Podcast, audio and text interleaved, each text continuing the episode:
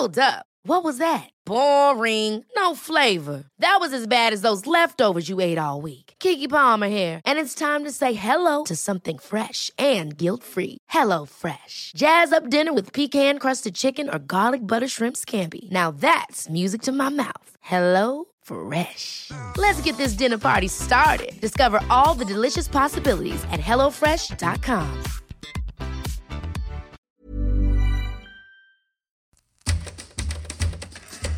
Welcome to Australia on this day. My name's Michael Adams, and today we're going back to Friday, the 21st of September 1973. That was the day that Gough Whitlam's government had all of Australia saying, I don't know much about art, but in response to the news that we'd just bought Jackson Pollock's masterpiece, Blue Poles, for the record setting amount of $1.3 million. And that was $1.3 million of taxpayers' money. Hard drinking Jackson Pollock revolutionised the American art world by moving it past Picasso with his abstract expressionism. His method, dubbed action painting, was to lay giant canvases on the floor and dance around them as he dripped, flicked, and splashed paint in thick layers to channel his various inner rages. In 1949, Life magazine was asking, Is he the greatest living painter in the United States? Many thought he was. Many more thought that what he did was less art and more like a dog's breakfast. In 1952, Jackson Pollock made a painting that stood 2.1 metres tall and nearly 5 metres wide. It was a mesmerising mass, or mess, depending on your viewpoint, of red and yellow and white enamel and aluminium paint loops and splashes that were bisected by eight vertical dark blue pillars. At this time, Jackson Pollock wasn't giving his artworks titles, so this one was simply known as Number 11, 1952, as in the 11th painting he'd made that year. It wasn't until it was shown in an exhibition at a New York gallery in early 1954 that the painting was renamed, purportedly by Jackson Pollock, as Blue Poles. Blue Poles would be Jackson Pollock's last masterpiece, as he died in a car crash while drunk behind the wheel in August 1956. Blue Poles had originally sold in 1952 for $6,000, and that was then a record for a Jackson Pollock. After the artist's death, Blue Poles was sold to his friend Ben Heller, who paid $32,000 for the work. On the other side of the world, in 1965, Australian Prime Minister Robert Menzies announced that we were going to have a national art gallery in the capital, Canberra. Two years later, his successor, Harold Holt, said the government was about to start building it. That wouldn't actually happen until 1973, after Gough Whitlam had come to power. To demonstrate that Australia wasn't a cultural and artistic backwater, but instead a major player on the world stage, Gough decided to buy a show stopping piece of art that'd get people talking and attract visitors to the National Gallery when it was finally opened. In May 1973, the National Gallery's director, James Mollison, got wind that Ben Heller was interested in selling Blue Poles, which was still hanging on the wall of his New York apartment. Negotiations began, and in August 1973, the Australian Financial Review heard of the proposed deal and broke the news of the rumoured asking price. 2 million American dollars, which in 1973 was 1.3 million Australian dollars. This would be the highest price ever paid for an American artwork. Jaws dropped all over Australia, not just at the amount of taxpayer dollars to be spent, but at what it was being spent on. This wasn't an old master, a Rembrandt whose classical figures and chiaroscuro could be admired by all. This was an abstract explosion of colour without appreciable form or coherence. But Gough Whitlam was determined. As the National Gallery couldn't sign off on purchases of more than $1 million, Gough's government had to approve the deal. And the Prime Minister embraced the controversy, authorising that the price be made public. The opposition was so incensed it threatened to block supply. Yet Gough, who'd be mocked in one cartoon as Van Gogh, forged ahead. James Mollison went to New York to negotiate with Ben Heller, and on this day in 1973, the deal was done.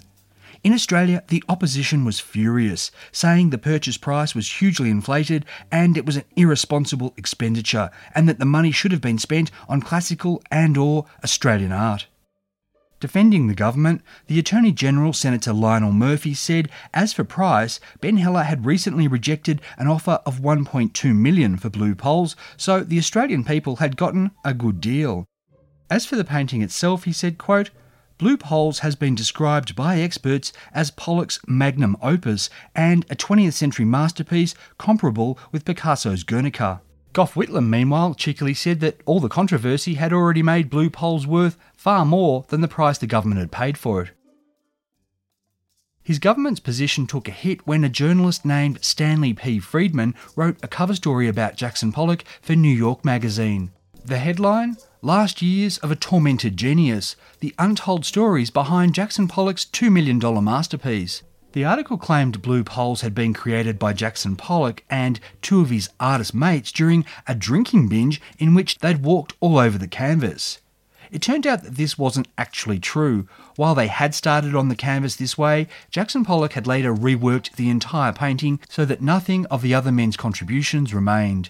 Not that it mattered. Australian newspapers had a field day. Sydney's Daily Mirror's front page on the 23rd of October screamed, Art by Sensation, barefoot drunks painted our $1 million masterpiece.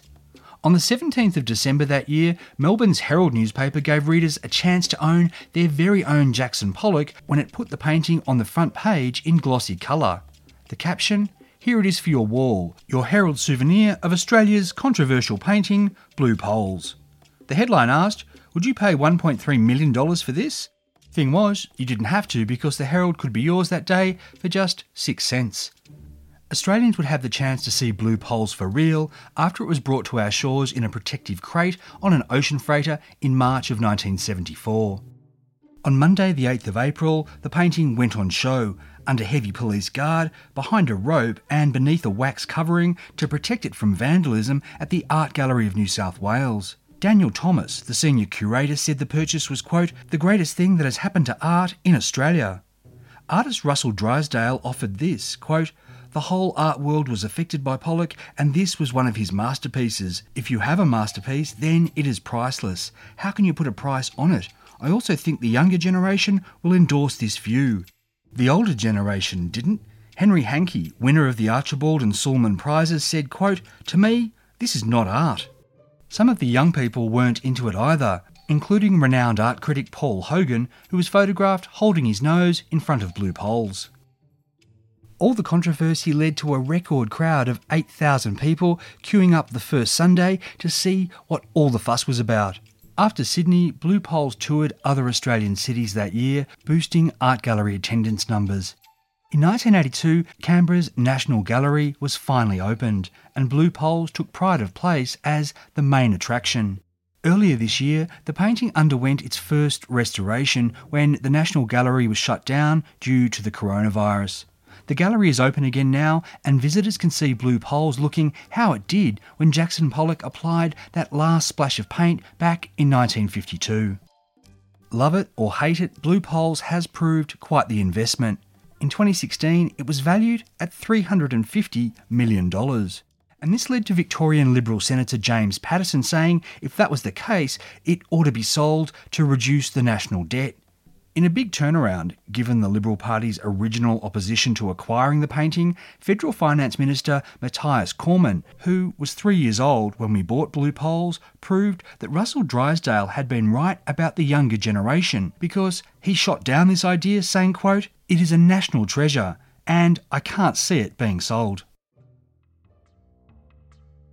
I'm Michael Adams, and you've been listening to Australia on This Day.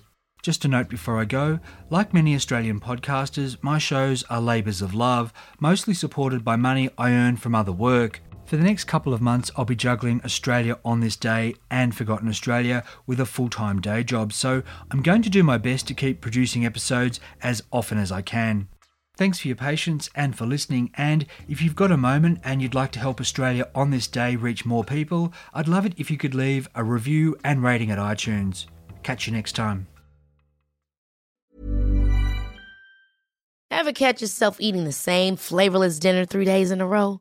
Dreaming of something better? Well, HelloFresh is your guilt free dream come true, baby. It's me, Keke Palmer.